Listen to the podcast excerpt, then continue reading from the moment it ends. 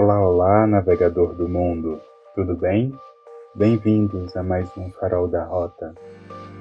Eu sou Carlos Torres e trago mais uma mensagem segunda com as cartas do oráculo Oxo, Tarô da Transformação. Ouve o recado da carta de hoje.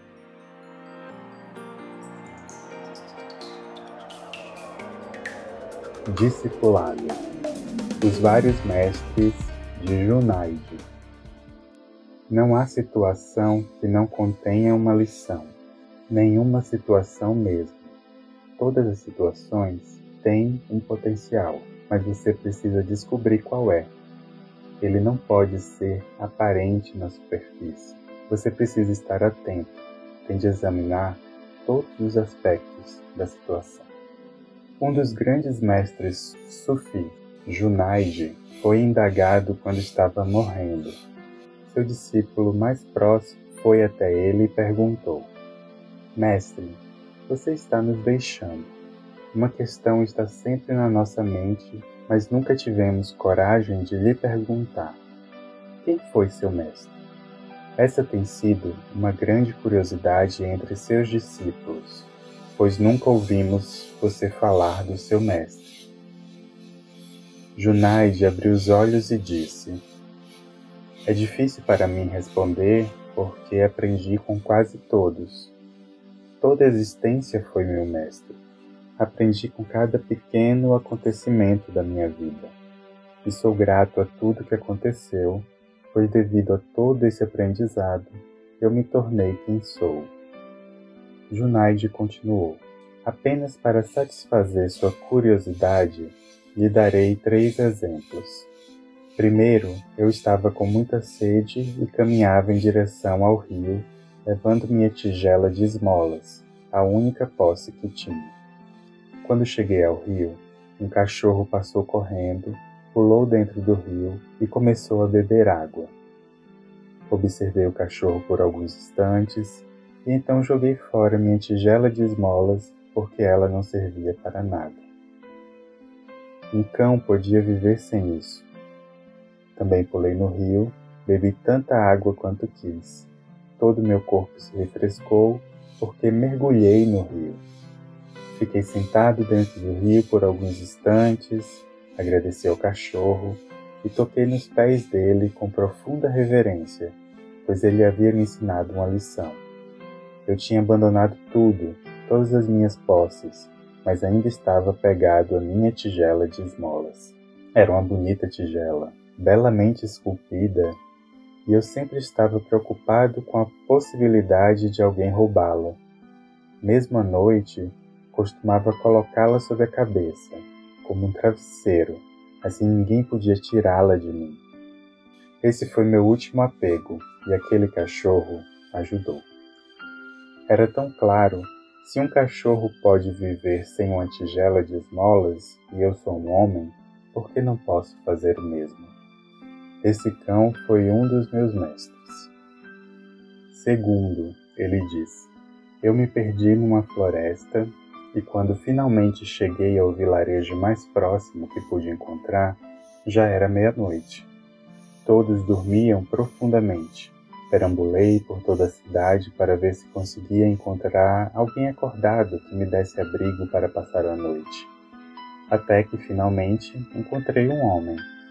Perguntei a ele: Parece que eu e você somos os únicos que estamos acordados nesta cidade. Você pode me dar abrigo esta noite? O homem disse: Posso ver pelos seus trajes que você é um monge sufi. A palavra sufi vem de sur, que significa lã, túnica de lã.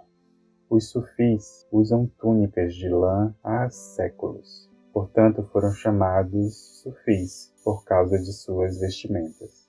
O homem disse: Posso ver que você é um sufi e me sinto um pouco constrangido em levá-lo para minha casa.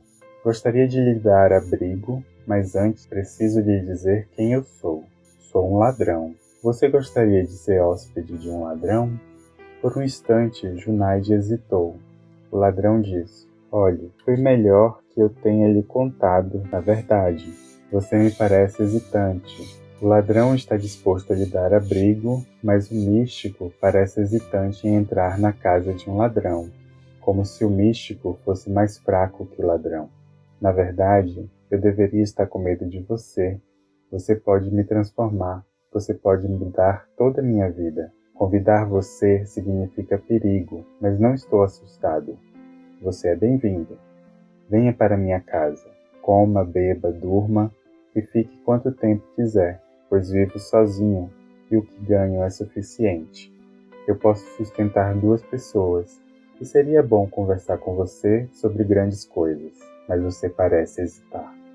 E Junaide deu-se conta de que era verdade. Ele pediu para que o homem o perdoasse. Tocou os pés do ladrão e disse: Sim, meu enraizamento no meu próprio ser ainda é muito fraco. Você realmente é um homem forte eu gostaria de ficar na sua casa, e gostaria de ficar por algum tempo, não só por essa noite. Também quero aprender a ser mais forte. O ladrão disse: Então venha.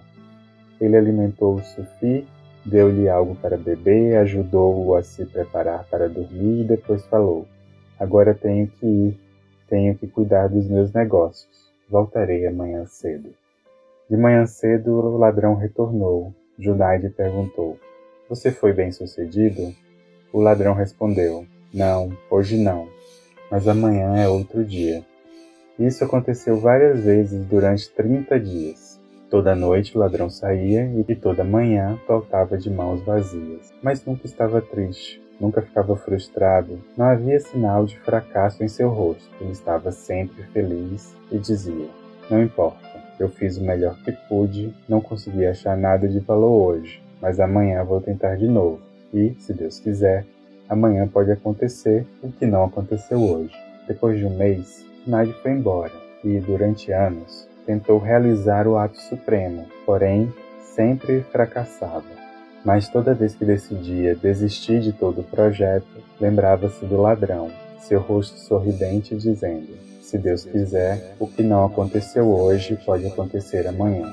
Junaid disse ao discípulo: Eu me lembro do ladrão como um dos meus maiores mestres. Não fosse ele, eu não seria o que sou. E o terceiro acontecimento, ele disse, foi quando eu estava chegando a um pequeno vilarejo. O menino estava carregando uma vela acesa, obviamente indo ao pequeno templo da cidade para lá deixar a vela acesa durante a noite. E Junaide perguntou: Você pode me dizer de onde vem a luz? Você mesmo acendeu a vela, então deve ter visto. Qual a fonte da luz? O garoto riu e disse: Espere. E ele apagou a vela com um sopro na frente de Junaide e falou: Você viu a luz se apagar. Você pode me dizer para onde ela foi? Se me disser para onde foi, eu lhe direi de onde veio, porque ela foi para o mesmo lugar, retornou à fonte. E Junaide completou: Encontrei grandes filósofos, mas nunca ninguém tinha feito uma declaração tão bonita. Ela retornou à sua própria fonte. Tudo por fim retorna à própria fonte em algum momento. Além disso, a criança me deixou consciente da minha própria ignorância. Estava tentando brincar com a criança, mas foi ela quem brincou comigo. Me mostrou fazer perguntas tolas, de onde vem a luz, não é inteligente. Ela vem de lugar nenhum, do nada, e retorna para lugar algum, para o nada. Junaide continuou. Eu toquei nos pés da criança. Ela ficou perplexa. Perguntou: Por que você está tocando meus pés? E eu respondi: Você é meu mestre. Você me ensinou algo. Você me deu uma grande lição, um grande insight. Desde então, Junaide disse, tenho meditado sobre o nada e, aos poucos, bem lentamente, fui penetrando no nada. E agora chega o momento final em que a vela se apaga e a chama se apaga e sei para onde estou indo, para a mesma fonte. Eu me lembro dessa criança com profunda gratidão. Ainda posso vê-la diante de mim, soprando a vela.